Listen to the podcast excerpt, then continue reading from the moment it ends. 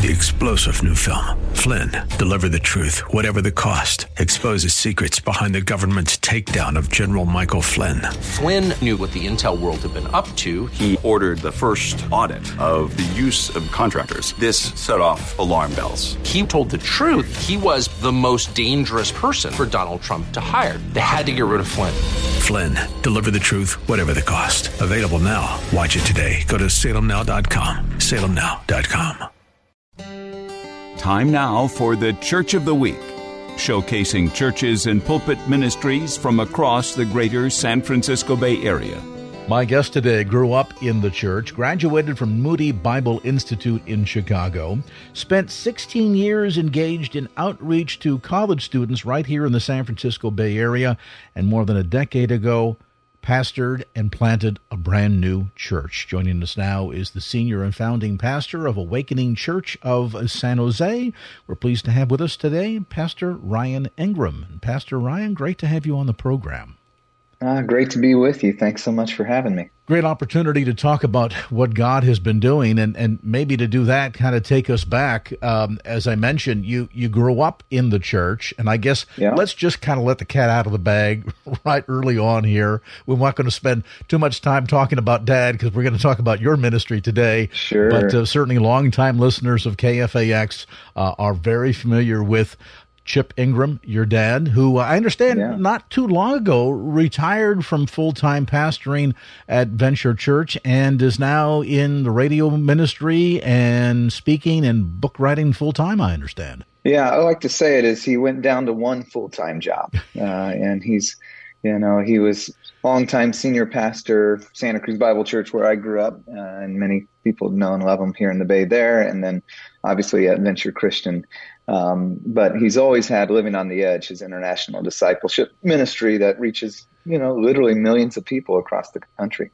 And so uh, that's his full time um, gig right now, and it's wonderful, and he's doing great. Good, glad to hear it.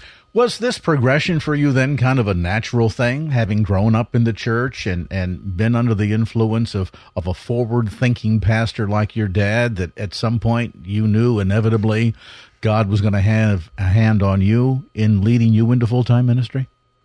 I think others saw it obviously in me before I saw it, typical for many of us. But growing up, and uh, it wasn't that I didn't want to be a pastor, but um, I didn't want to be a pastor. I, I was a musician and loved um, just getting to be in that scene. And so I didn't see myself really as a pastor, but had a love for the Bible, love for God's Word, uh, and just took one step, uh, you know, going to study at Moody, and then another step, and being called into ministry and answering that call, and uh, started out in youth ministry, then college ministry, and then here we are. Uh, never wanted to plant a church, and now we get part of a little over a decade uh, leading and planning an awakening church. So it was all in kind of gradual steps along the way. And I think the Lord oftentimes leads us that way. If, if we knew in the very beginning where his ultimate plan would lead us, we'd probably be so frightened. We'd, we'd run out of church or run in the opposite direction like our hair is on fire, I would suspect. Absolutely. Yeah. yeah I think he's so gracious and kind. Uh, you know, we want him to show us the whole picture step four, five, and six. And often he just shows us step one and calls us to obey and follow him. You know, I when I look back at our planning time, I reminded of Abraham when, you know, God said to him, Go to the land I'll show you. And I think the challenge for us is we want God to show us and then we'll go. And it's no go, take the step, what I've been clear on. And as you take that step, I'll show you the next step. And that is how God leads us. And that it's what it means to walk by faith. Exactly, and that, that really is that faith component. Then that that you know, if the Lord spelled everything out in very clear steps, we would know what to do, what to anticipate, how to react, and how to act. And yet, it then vacates that component of having to put our trust in him that that literally as we venture out and whatever it is god might call us to do it be it working in the world of, of business or trade or ministry reliance upon him to lead each step of the way is not only putting him first and foremost in our lives, but I think also giving us an opportunity to really understand what it means to truly be entirely reliant upon him, which is really what he wants out of us. He, he, he wants us to surrender it all, doesn't he? Absolutely. Yeah. And that's how relationships built. Uh, it's not a transaction to get what you need. It's a dynamic relationship with Him. And it, it is in that faith and trust process that you learn to trust Him and build that intimacy and dependence upon Him. Let's talk about the prospect or the challenge of introducing Him to others. Uh, we mentioned that, uh, my goodness, uh, pushing on nearly two decades ago, uh, you and your wife, Jenny, uh, began the outreach ministry of awakening kind of w- within the confines of Westgate Church as yeah. youth and college outreach. And I would imagine in that period of time, you've seen some pretty dramatic changes in terms of we've gone from being largely a society that, that generally accepted God. Maybe we, we grew up in the church, although perhaps have stepped away from it. Now we've got a whole new generation for whom, especially in a region like the Bay Area, where we have so many transplants from other parts of the world, where beginning to share our faith uh, on kind of the initial foundation that we all agree that God exists, but who is He and does He have a plan for my life? And if so, what does that look like? No, we have to take even a further step back and begin the introduction of the notion of even the concept of the existence of God, or even, get this, even more challenging perhaps to some, the concept of truth. That these sure. days there seems to be, you know, a fluidity within the notion of truth that historically wasn't there. And, and I'm curious your your perspective on that impact of ministry in a place like the South Bay and to collegiate and younger people. Yeah, I, I'm so grateful to have been and still many ways, our church is still very young 50% 18 to 30 years of age. Uh, I feel like that's really the front lines um, today of those that are um, in this cultural shift that is rapidly changing on a daily basis um, there. And so I think we have an incredible opportunity as the church to stop answering the questions that people were asking in the you know 90s or early 2000s and begin to wrestle with the questions that they're asking and start from their starting point help them understand like uh, the concept of truth. Well okay let, let's talk about that.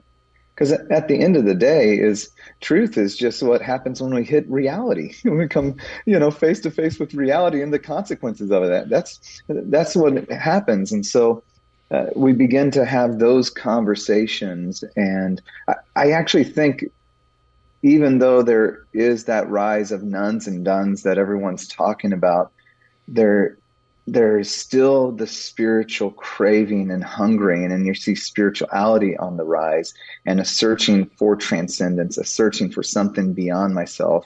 Um, the soul is always on this search for wholeness, and and we have uh, the answer in Jesus. Now we have to learn how to communicate that in a way uh, for them to hear and receive that.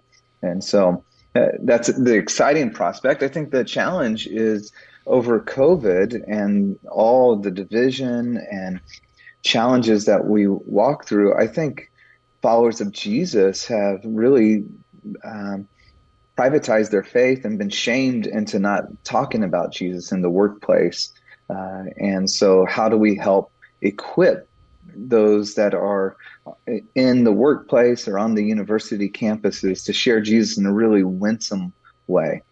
That that challenge of being engaging and maybe running contrary. And, I, and I'm glad you kind of set the, the stage for our conversation today. That that sense of foundation that though we may have perceptions about where the nones are today, and I think if, if you look at some of these surveys that are put out by organizations like George Barna and others, would perhaps lead people to conclude that well, we're we're kind of moving into a, a day and an age when technology is leading, the desire for connectivity and relationship is is on the on the wane.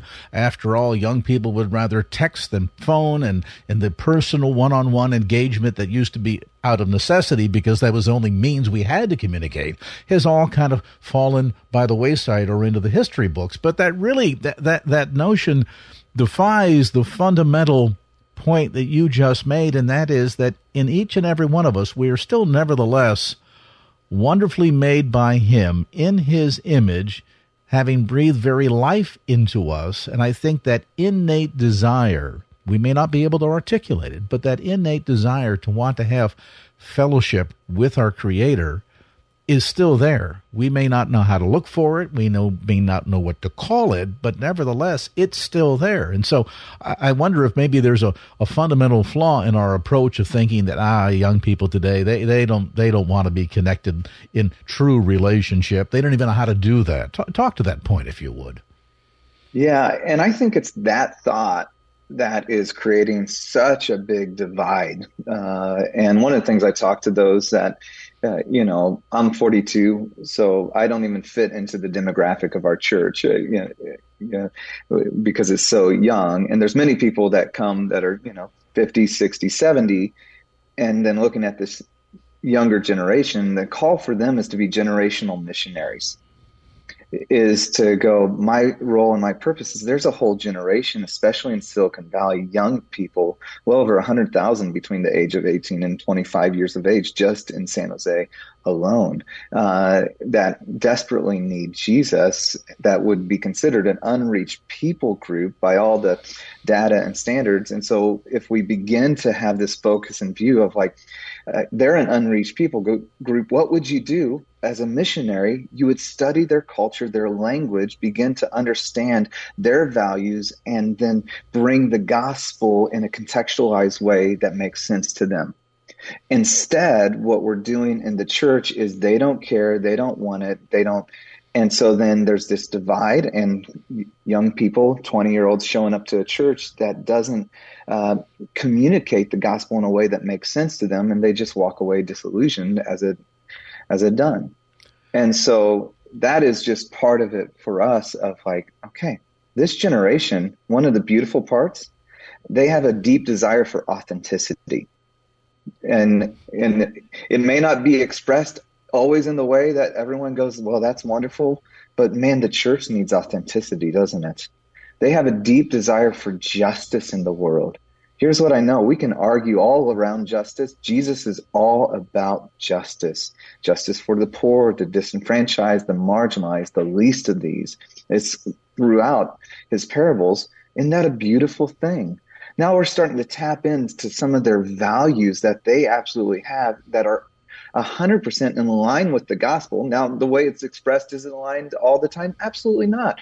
But now we're, we have common ground and then this intrinsic need. I think the church has an incredible competitive advantage because um, in a digital world, in a disconnected, we're never more connected, but we're more, never more disconnected. Uh, the human craving for transcendence and presence is, is just being amplified in the soul. And that's the worship experience. That's the gathering of the saints that's what we're longing for, not just digital content to, um, you know, consume. But young people, they're they're over that. They got that all day long. What they need is a life changing encounter with God. What I'm struck by in, in what I'll describe as your missional approach to this is number one, how cyclical it is, in that if we look at the early church, it was all about going to other tribes and other tongues and other people groups and the articulation that the gospel is is for both Jew and and Gentile, the slave and the free. It is for everyone. And historically, America as a missionary sending nation has understood what it's about to go to another land where you don't speak the language, don't understand the culture, but learn about them. Figure yeah. out how they communicate learn what will resonate with them in expressing the gospel message, the methodology of that expression. Of course, the message itself is timeless. And then to present that gospel and reach others for Christ. And I think what you're suggesting is this notion of sort of business as usual. They went to church when they were kids. Of course, they're going to figure it out. No, instead to take that missional approach and say, yeah, they, they kids today compared to baby boomer generation certainly use other means of communication. Some might argue have a whole different language. So what should we do? I think it's exactly what what you've just suggested, and that is to take a missional approach. Well, let's learn their language, let's figure out their culture, and then figure out how to deliver this timeless message. Absolutely. And that's one of the challenges that we talk about is we need a first century uh, Judeo-Christian mindset in a 21st century world. And we've imported rather a 20th century Judeo-Christian. And we have to get back to the early church because uh, we can bemoan okay, there used to be a, a, broad sense of maybe cultural values and belief in God. Or we can go, no, we're the light of the world. Jesus placed us here for this particular time on the planet, and he wants to use us to spread his love and grace. And that's exactly what the first church, the early followers were in an incredibly hostile environment. And that's where the church thrives, by the way, whether we like it or not. The church thrives in hostile environments and the gospel spreads like wildfire. Do you see differences today than where you were even, say, 10 years ago because of some of the stuff we've touched on, like technology and in particular, the fact that we're seeing this changing demographic. Uh, for example, I just read the other day that now in the San Francisco Bay region, uh, the Asian community is one of the largest population groups that we have. Yeah, I mean, the landscape's constantly changing. And I think in the technological age, it's changing more rapidly than ever. Um, and I think one of the exciting parts, again, about Silicon Valley is what happens here affects the whole world. So as pastors and as followers of Jesus, realizing that our influence and impact then spreads to these high tech companies that are, um, you know, in everyone's pocket and apps that uh, everyone's using. And so we, we have the ability of reach and impact like I think no other place on the planet. And I think the church, uh, our vision and calling is to awaken this generation to new life in Jesus. So it's it's really that the tip of the spear is 18 to 25 year olds. Uh, we we say it this way that we're a four generation church that's for this generation. Let's talk a bit about what God is doing at Awakening Church. Um, active stuff going on. I, you guys have, you know, not only that that that local heartbeat, which I love, but also a global heartbeat. You're actively involved in uh, outreach in Haiti, and of course, right there in the Greater South Bay community, a homeless outreach, food pantry. Boy, there's a lot going on. Just kind of give us a, yeah. a bit of a thumbnail sketch, if you would, Pastor Ingram, as to what God is doing at Awakening. Yeah, a lot. A lot of exciting things. Uh, it began with we do meet on a high school campus. We've been there now just about 11 years. Um, and we said it's more than a place to meet, but a people to love. And so where we meet is our, is our first mission field uh, and ministry. And so we adopted that high school uh, and at first it was met with suspicion because if you're going to love somebody, what do you want? And we said there's no strings attached. And so we love and serve the faculty there, the students. Um, every every single, we're just going to do it this next week. At the end of every semester, we throw, a, um, bring in a taco truck and an end of the year uh, end of the semester party for the teachers. Um, uh, we did uh, paid for college application fees for students who couldn't afford to go to college. You know, pay for those colleges. Eighteen thousand dollars this last year. Uh, got students who wouldn't have afforded to be able to even do the fee to be able to apply and get into college. Um, we do uh, food pantry every other week on Del Mar High's campus. Um, and so, I mean, I could go on and on. There's lots going on there. The most exciting part is the relationship we've developed where uh, their administration say Awakening Church is family.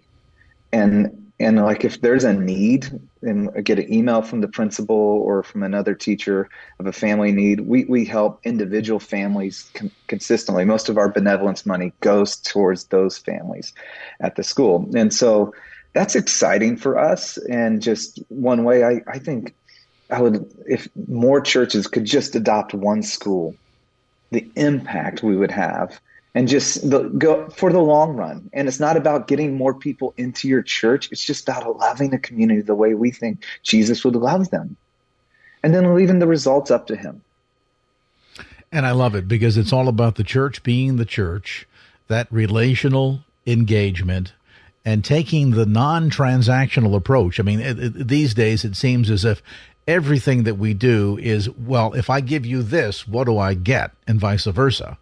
Instead, if you look at, at God's example, he said, guess what? It's free for all. We've done all the work. What can you do to be saved? Absolutely nothing can you do to be saved because it's all provided you in Christ Jesus.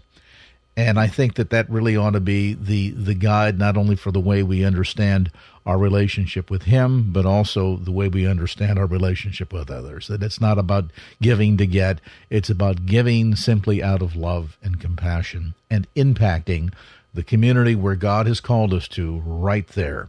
Uh, I want to remind listeners that again, service times for Awakening Church Sunday mornings at 9:30 a.m. and again at 11:15 a.m. and all kinds of stuff going on as you heard Pastor Ryan Ingram mention a moment ago. More details too available on the web at awakeningchurch.com. That's awakeningchurch.com. Finally, Pastor Ryan, for someone eavesdropping on our conversation today, maybe take a moment and just extend a personal invitation for them to come out and join church on a Sunday morning and see what God is doing. Absolutely. Yeah. If you're searching or looking for a church home or just have questions about Jesus and spirituality, uh, we would love to have you join us. Uh, it's a very casual environment uh, filled with lots of young people, but of every age and generation as well, lots of families. And um, uh, it's a moment where we uh, aren't trying to have this great production, but we want to help you encounter the presence of Jesus. And so we have great music, we have great teaching, we have all those sort of things, but our heart is more than anything for you to experience community and the presence of Jesus. Again, that's Awakening Church online at awakeningchurch.com, awakeningchurch.com. Our thanks to Pastor Ryan Ingram, lead pastor, for joining us today. What a delight to visit with you. Hope we get a chance to do this again soon. Absolutely. Thanks so much. Welcome. If you're new, my name's Ryan. We're thrilled to have you join us today. And today we're kicking off a series, as you've heard, called When We Pray. Why don't you go ahead and say that to your neighbor, When We Pray. Now say it with conviction to your other neighbor, um, When We Pray. Notice that it isn't um, if we pray. It's like, yeah, huh, maybe if if if you're going to pray, maybe uh, or should you pray like this heaping guilt? Uh, well, you should, you ought to, but when we pray, and can you turn me down in the house? I'm a little loud. I'm going to get louder, and I don't want to annoy everyone. Um, thank you. Uh, but it's when we pray because actually part of the human instinct is prayer. It's your natural instinct and response. Did you know that 71% of Americans report to praying regularly? This is a little wild. 20% of agnostic and atheists say they pray daily. I know, right? I'm like, I, wait, I'm so confused at this moment. Why? Because there's something hardwired in you and me, this instinctual desire to connect and something beyond us that we're just designed for. There's something in us that knows that prayer's powerful even though we don't know how it works. Like that prayer changes things. And that's why even people who wouldn't believe in um, prayer or God would even say, no, no, I'm sending you good Juju, okay, thoughts too, or whatever. Yeah, good vibes. Because there's something about it. We just find that there's something other beyond us that we long to pray. And yet, prayer, doesn't it, for most of us, it often, um, it often still remains mysterious, doesn't it? It's like, okay, does God really hear me? I mean, of all the billions of people on this planet, did he hear my one voice? Like, Doesn't it feel like sometimes when you pray, like you're just praying and you're lifting your voice and it just rises to the ceiling and it hits it and then it falls flat to the ground? You're like, it didn't break through. Whatever the ether, whatever that is, it did not break through. I'm like, did I use the right words? Is there some way to say it? Maybe I, I wasn't in the right position. Like, like prayer remains this great mystery and this great need of the human soul. And so, how do we pray where we experience, experience the presence and power of God? Because that's what you need. That's what we long for. That is the ache of the human heart. There is the deep intrinsic desire of the human heart upon which only the very presence of God will satisfy. And how do you pray in such a way where you experience the presence and power of God? How do we pray in a way that develops this life giving, soul shaping relationship with our Heavenly Father? Not duty, not ought, not a list of rules, a checklist like, hello, I got it done. I woke up this morning, check, done, moved on. And you're like, it's just this rote activity. I do it because somebody told me to, but it has no impact into my life. You ever been there? Me too. How do you pray in a way that develops this life giving, not soul sucking, life giving? It's soul shaping. It's what you're designed for, this relationship with your heavenly Father. Well, we're going to spend the next six weeks learning and growing and developing this as a community. And like Christina said, we have this journal that our team put together 40 days of prayer. And friends, I just got to let you know uh, that if you will dive into this together over the course of 40 days, you will then at the end begin to go, Oh, I'm starting to get it. Oh, I'm starting to understand. Oh, I'm starting to get to know my Heavenly Father and it just gets deeper and it gets richer. It gets more beautiful. And there's things about who God is that you go like, I, I never would have imagined. And now I'm experiencing this life giving, soul shaping relationship. By the way, you were designed, you were created for a life giving, soul shaping relationship with your Heavenly Father. And prayer well, it's the pathway to experiencing intimacy with God. It's the pathway upon which we experience intimacy with God. And so, today we're going to talk about the basics of prayer. Go ahead and just turn to your neighbor and say basic. And I'm not meaning it the way it does mean so today. Um, the basics of prayer. Today we want to get back to like, how do we get to the foundation and the starting point together? Um, I like how Tim Keller talks about prayer. He says prayer is the only entryway into genuine self-knowledge.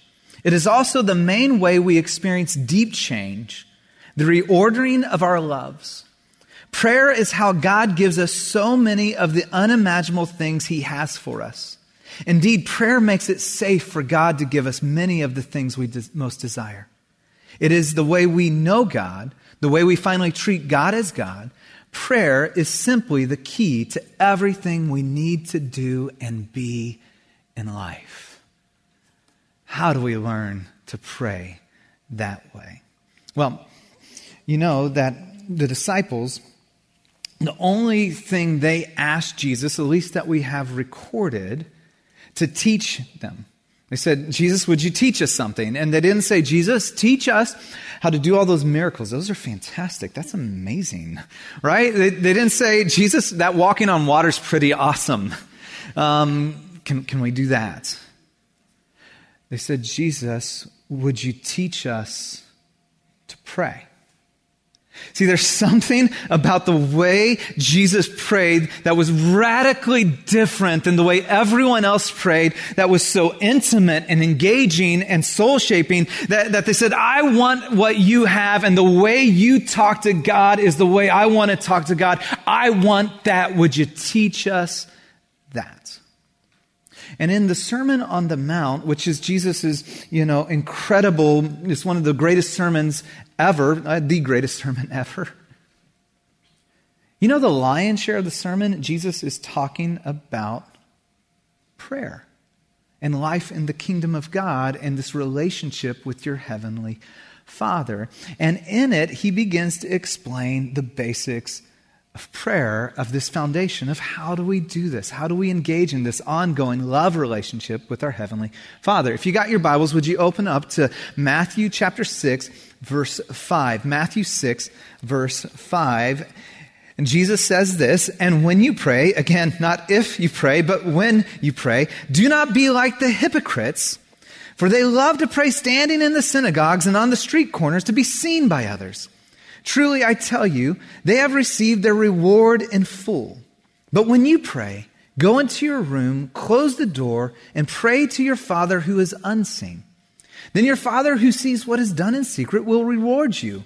And when you pray, do not keep on babbling like the pagans, for they think they'll be heard because of their many words. Do not be like them, for your Father knows what you need before you ask them.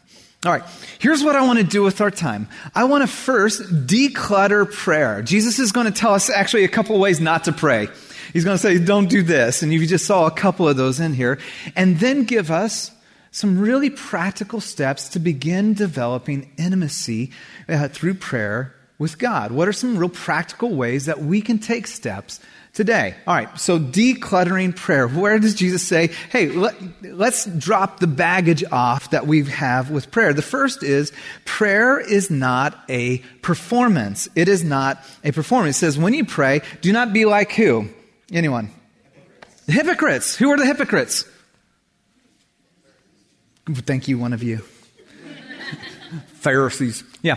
the Pharisees. Now, the Pharisees were the religious elite. In fact, they began with very good intentions, by the way, back in the day to draw Israel into uh, purity and right relationship with God. Uh, they set up all these list of rules to make sure they didn't uh, blow any of the other rules. So they had rule on top of rule on top of rule, and they heaped them on other people, but they didn't live them themselves, hence hypocrites. And he says, don't pray like the hypocrites. Now, in the ancient Jewish day, a devout Jewish man, he would first wake up in the morning and quote the great Shema, Hear, O Israel, is the Lord your God. And the Lord is one. And then he would um, quote that in the evening, and then there would be three specific times throughout the day that they would pray. And often they would be praying, uh, you know, very um, scripted out or written prayers back to God.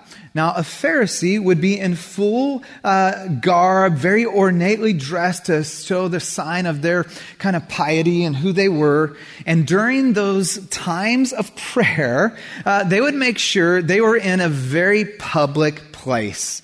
Um, because, by the way, not everybody prayed three times a day and life was busy and full and there's lots of people going about their day and work and all these sort of things. And so they would stand on the street corner, Oh Lord, you know, and they would pray out loud so everyone would see them. And Jesus saying, don't be like that. Don't be like that. Prayer is not a performance. It's not a performance for other people, like when you're praying out loud in a group. It's not somehow that other people think you're more spiritual. But I think more often today for us, it's we're trying to perform for God, isn't it? Like I'm somehow trying to perform for you, and if I kind of use churchy words, or maybe even I change my voice when I pray, you know, like like like maybe you'll hear me. Like I'm somehow performing this dance, and God, if you like it, then maybe you'll respond to me. Think about this. Religion is all about performance, relationship is all about presence. It's all about presence. See, prayer is not a performance, it's about presence, it's about being, it's about keeping company with God being in his presence and enjoying him, and him enjoying you. I like how C.S. Lewis said it. Um, he said, Bring to God what's in you, not what ought to be in you. Like, I think some of the ways we perform, isn't it, is like we bring what should be in us. Like, this is the way I should pray, or what I think God wants to hear from me. And if you ever read through the Psalms, you realize David just brought before God what was in him. And God met him there. Or you just bring to him what's in you. You don't have to somehow, you know, measure up. Just bring to God who you are. Prayer is not a performance. Then we go on to see prayer is not a secret formula. He goes on and says, when you pray, do not keep on babbling like the pagans. And so you had these two different pictures in the ancient day of prayer. You had the Pharisees and how they prayed, and then you had uh, the pagans in the uh, temple worship of all the gods and goddesses. And the way they prayed uh, was to evoke their God to move on their behalf they would pray long, repetitious, loud, and the longer and the louder and the more ecstatic that they became, they thought their God would actually hear them and respond. And if they were in real need, they'd begin to cut themselves and do all sorts of things just to evoke the gods to respond. Jesus says prayer is not a performance and it's not a secret formula. There aren't these like magic words that if you use them, all of a sudden, like, oh, God's like, oh, yes, genie in the bottle. Yes, here I come. I'll come do that. There's not a length that is a proper length. I remember when I was like in my 20s, I was wanting to really learn how to pray, and someone said, You should pray 30 minutes a day. That's not bad. Keeps the devil away. I'm like, I don't know if that's true. Um, and so I tried it. I couldn't do it. I run, uh, and I enjoy running, but I can run about three to five miles. If I tried to go run a marathon right now, I'd be dead. That's a lot of the ways it is with us with prayer, too, is we kind of have like spiritual greed. I want to get all the way here. I'm like, no, you're right here at the five minute range, not the 30 minute range. And there's no shame on that. Short prayers or long prayers. It's not like the longer it is, the more impactful it is. I remember my fifth grade Sunday school teacher, yes, fifth grade Sunday school teacher, like ruined prayer for me. It's kind of a strong statement, um, but it's true. So here we go. Uh, you know, he really did. And I, he was a well intended, wonderful Pharisee. He really was. It means good hearted. And it was so dogmatic. And I remember he asked me, and I was the preacher's son, he asked me to pray. And and I get up there pray and I just say amen. He said, Ryan, in front of everybody, you have to say in Jesus' name, amen. And you have to close your eyes and you have to fold your hands. And I mean, he was dogmatic. And every time, then I came in there, I'm like, in Jesus' name, amen. As if it's this magical incantation, and if we say it, somehow God will respond. By the way, you can with, pray with your eyes open or your eyes closed. God still hears you. I pray with my eyes open because of my fifth grade Sunday school teacher. Seriously. Those words are powerful if we understand what they mean. In Jesus' name, amen. But a lot of times we just tag them on to the end. See, in Jesus' name, Jesus actually called us to pray in His name. He didn't mean just tag in Jesus' name at the end. You don't have to say in Jesus' name for it to be in Jesus' name. Let me explain. To pray or to speak someone's name meant in a line with their character and their will.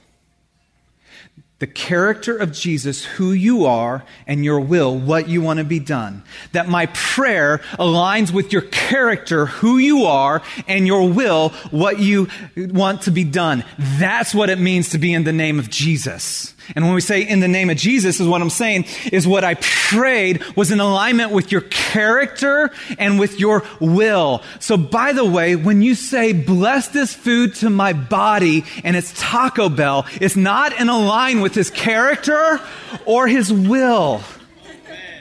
And he cannot bless it.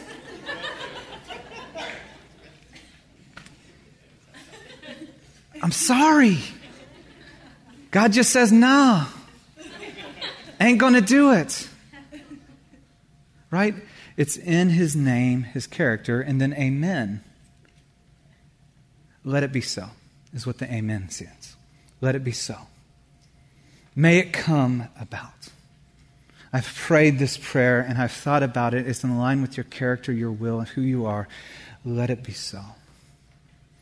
See, they're, they're words powerful when we understand them, but they're not magical incantations or something secret formula. If I just say that, then I evoke God to somehow and work and move on my behalf. Decluttering prayer, it's not a performance, it's not a secret formula. Okay, so how do I develop intimacy with God in prayer? How do I take some of these steps? The very first step is we need to view prayer as necessary, not just a nice idea. A lot of us, I think, when we think about prayer, is the same way I think about flossing. It's a nice idea. Now, for all you haters, um, I'm 41. I've never had a cavity. I know. Thank you. Thank you. Thank you.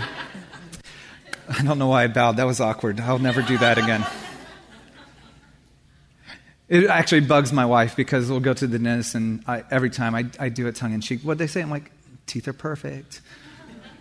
I don't floss. I don't floss. I'm sorry. I don't, I don't, I don't do it. But you know what I do do is when I go to the dentist, and hello, my dentist isn't here, praise God, right now. Um, but when I go to the dentist, they ask, how often do you floss? And my answer is the closest thing to lying, but not lying. Not as often as I should.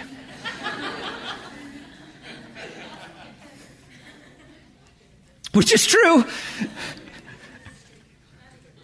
And that's kind of how we think about prayer. When it comes up, and even this conversation, there's like a little bit of a wave of guilt that comes over us because it's like, oh, I, I know I should. Not as often as I should. The first step into really beginning to develop prayer in this intimate relationship is we begin to shift, oh, no, it's necessary. It's not just a nice idea. Do you know Jesus said, when you pray, when you pray, when you pray, not if you pray. That, that this is, again, it's the pathway. It's a pathway to experiencing intimacy with God. And Jesus, God Himself in flesh, Notice this. Like, even when his life got busy, especially when his life got busy, he carved out time for prayer because he knew it was necessary. Notice this. Luke 5 15 says, um, Yet the news about him spread all the more, so crowds of people came to hear him and to be healed by their sickness. But Jesus often withdrew to lonely places to pray. Jesus gave a special time to prayer when life was unusually busy. I just wonder what would happen and change in your life because what happens is when life gets unusually busy, prayer is way off the table, right? It is for me, so if we understood, oh, I have a good, loving Heavenly Father who knows all things, who's all powerful, who understands my day, who has already seen what's going to happen in my day, wants to prepare me, wants to speak to me, encourage me, equip me. And if I stop and I meet with Him, He may just want to move in my life to prepare me and use me for the day ahead. See, we've got to begin viewing prayer not just as a nice idea, but necessary. And then how, how we approach God. You approach your heavenly Father who loves you. Let me ask you who do you pray to when you pray? I mean, like, what picture comes to your mind? I think for many of us, the picture might be of a God that's down on you, might be of someone who's withholding, that, like, you know, when you finally get your act right, then I'll actually, you know, give you something good. A God with crossed arms, toe tapped, just waiting for you to blow it. Did you notice that Jesus said, Pray to your, help me out? Father. Your Father who sees Think about that. The God of the universe, he, Jesus invites you to call Father, and He sees you. He sees what you're walking through. You're seen. You're not overlooked. You're not unseen. You're not invisible. You're not just hoping somebody will notice you. And I know that for some is how you're walking through life, but your Father sees you and He knows what you need even before you ask Him.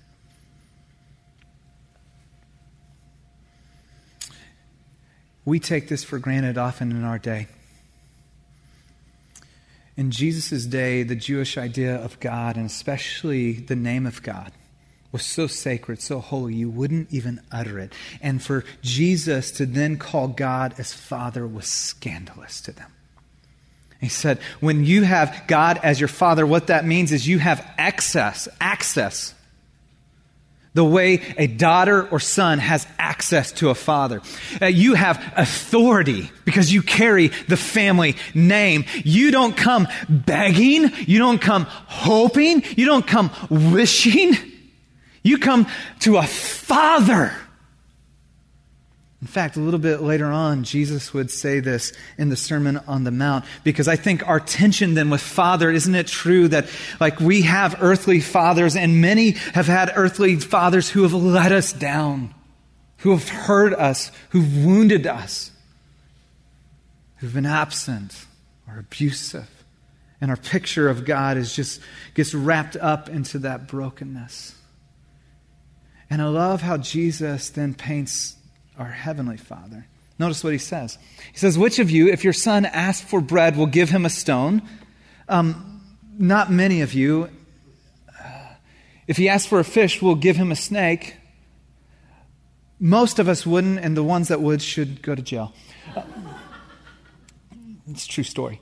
If you then, though you are evil, know how to give good gifts to your children, if we as human parents, broken, and most of us know how to give good gifts to our kids. Notice this how much more? What if, in your mind, when you approach your Heavenly Father, you understood that you approach the God of the how much more, not the God holding out on you, the God who says, I have how much more. If you think, as it, the best version of an earthly parent that you could come up with, God is how much more. He is your perfect Heavenly Father. How much more will your Father in heaven give good gifts to those who love Him? See how that changes? When you approach that God, think about this. When you pray, you come. Listen, next slide. You come as wholly accepted. You don't have to earn it. You don't have to try to get it. You don't have to somehow eke your way. You're fully loved. Nothing you can do will ever change that reality. You're cherished. Daughter, son of a good and loving Heavenly Father, think about this, who delights to hear your voice and loves to give you good gifts. That's who you approach. And so, how do we develop intimacy with God? We begin to understand it's necessary, not just a nice idea. Approach our Heavenly Father who loves us. And then we have to set aside a specific time and a sacred space. Notice Jesus said, But when you pray, go into your room, close the door, and pray to your Father who's unseen. Then your Father who sees what's done in secret will reward you. Set aside a specific time and a sacred place. Jesus modeled this. He had a time and place. Mark 1:35 says, "Very early in the morning." While it was still dark, Jesus got up, left the house, went off to a solitary place where he prayed. Set aside a specific time. I have it on the calendar, and then a sacred space. Your sacred space can be your couch, it can be your bed, it can be a coffee shop, it can be your car, it can be a walk on your lunch break, but what is your sacred space where you just go, man, this space, I know during other times it's an ordinary space, but in this moment it is a sacred space and I meet with God. And then set aside a time. You might be a er, morning person or you might be an evening person. Well, Jesus was a morning person, so no, I'm just kidding. You don't have to be a morning person. But I think sometimes we think a certain time is a better time, don't we? And sometimes pastors like me go because we're often cerebral and uh, generally early risers and journalers and like, well, should I journal? I don't know. I like to. If it's helpful, wonderful. If not, don't. Freedom. But you have a specific time. If you're a morning person, maybe it's at lunch, maybe it's in the evening, where you set aside a specific time to be with Him. What time are you going to do it? Write it down. Set it on your calendar. I like how Eugene Peterson said it. I can be active and pray. I can work and pray. But I cannot be busy and pray. I cannot be inwardly rushed, distracted, or dispersed in order to pray. I have to be paying more attention to God than what people are saying to me, more attention to God than to my clamoring ego. Usually, for that to happen, there must be a deliberate withdrawal from the noise of the day, a disciplined detachment from the insatiable self. And I got to give you a word of warning at the beginning this will be a little bit challenging. In fact, I love how Tim Keller said it in his book on prayer because I want to highlight that this is going to be a process and a practice as you step into it. It's not going to be like, oh, this is amazing right at the beginning. It might be a little awkward and challenging. He wrote, Most contemporary people base their inner life on their outward circumstances. Their inner peace is based on other people's valuation of them and on their social status, prosperity, and performance. If we give priority to the outer life, Silicon Valley, our inner life, he didn't write Silicon Valley, I did our inner life will be dark and scary. We will not know what to do with solitude, we'll be deeply uncomfortable with self examination, and will have an increasingly short attention span for any kind of reflection. And so it's going to be a process. That's why, even with these booklets, like it can be five minutes or it can be 15 minutes.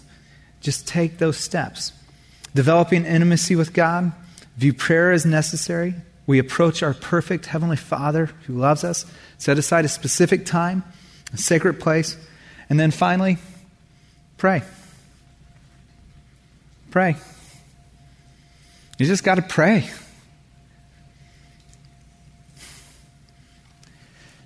You can read about prayer. You can come listen to sermons about prayer. You can find the best podcast on prayer. And yet, you will not develop intimacy with God until you start praying. Now, think about this. Imagine if we were friends. And imagine if the only time I talked to you was about every three to four weeks when life was going really badly and I just needed something from you. How good of a friendship would we have?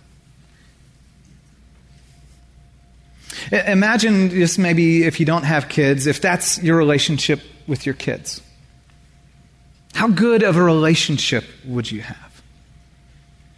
No.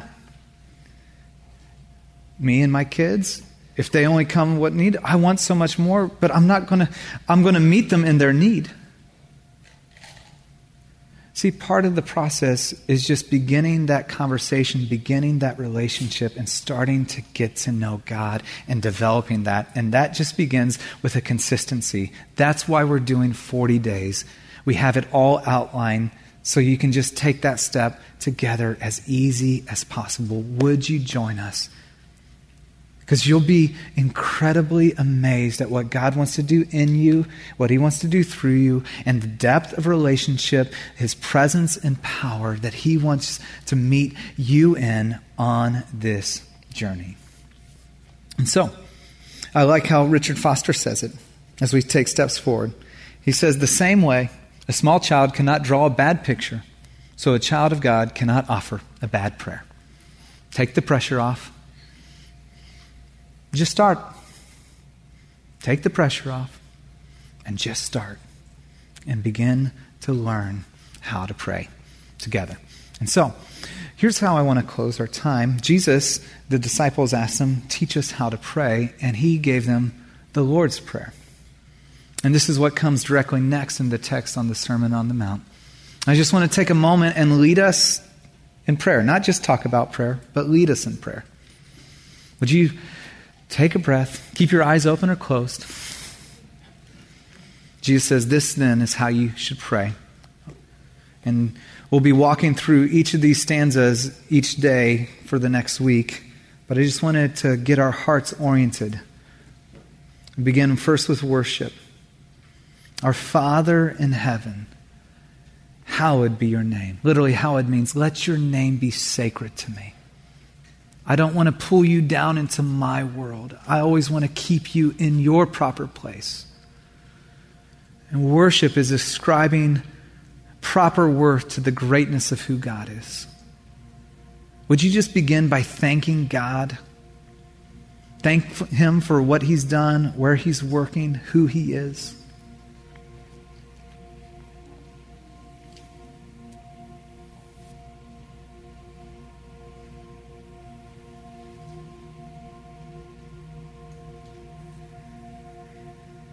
The next movement, one of surrender. Your kingdom come, your will be done, on earth as it is in heaven. Would you just begin to pray that prayer, Your kingdom done, Your will be done, in my marriage, in my singleness, in my finances, in my workplace, in my thought life, as it is in heaven? And begin to surrender those areas where you go, you know, I want your kingdom and not my kingdom.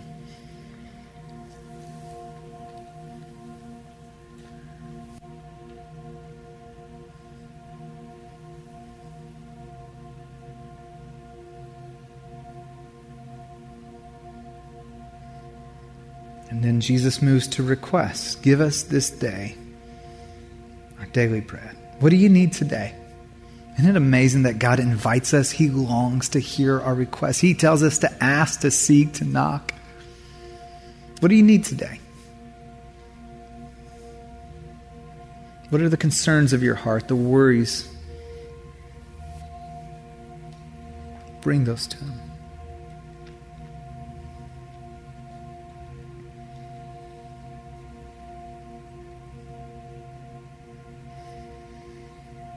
And then confession. Forgive us our debts as we also have forgiven our debtors. Some of you walked in with shame and baggage that He does not want you to live in. There is therefore no condemnation for those of us who are in Christ Jesus.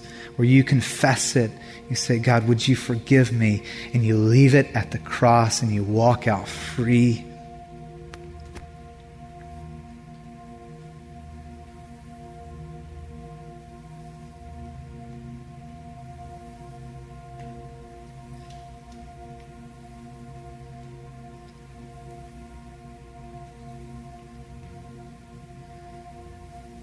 And then Jesus closes with protection. Have you ever noticed that when you take a step towards God, it seems like all hell breaks loose? Maybe that habit that you had kind of under control, it re- raises its head. Maybe a relationship just begins to go south. Pray protection as you take this journey. And lead us not into temptation, but deliver us from the evil one. God, would you protect me from me, my natural bent away from you? And would you protect me from the enemy who wants to entice and pull me away from you?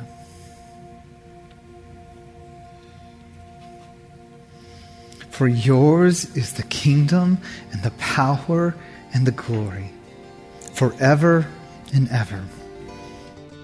Amen. Founding and senior pastor of Awakening Church of San Jose, Pastor Ryan Ingram. This has been the Church of the Week, showcasing churches and pulpit ministries from across the greater San Francisco Bay Area.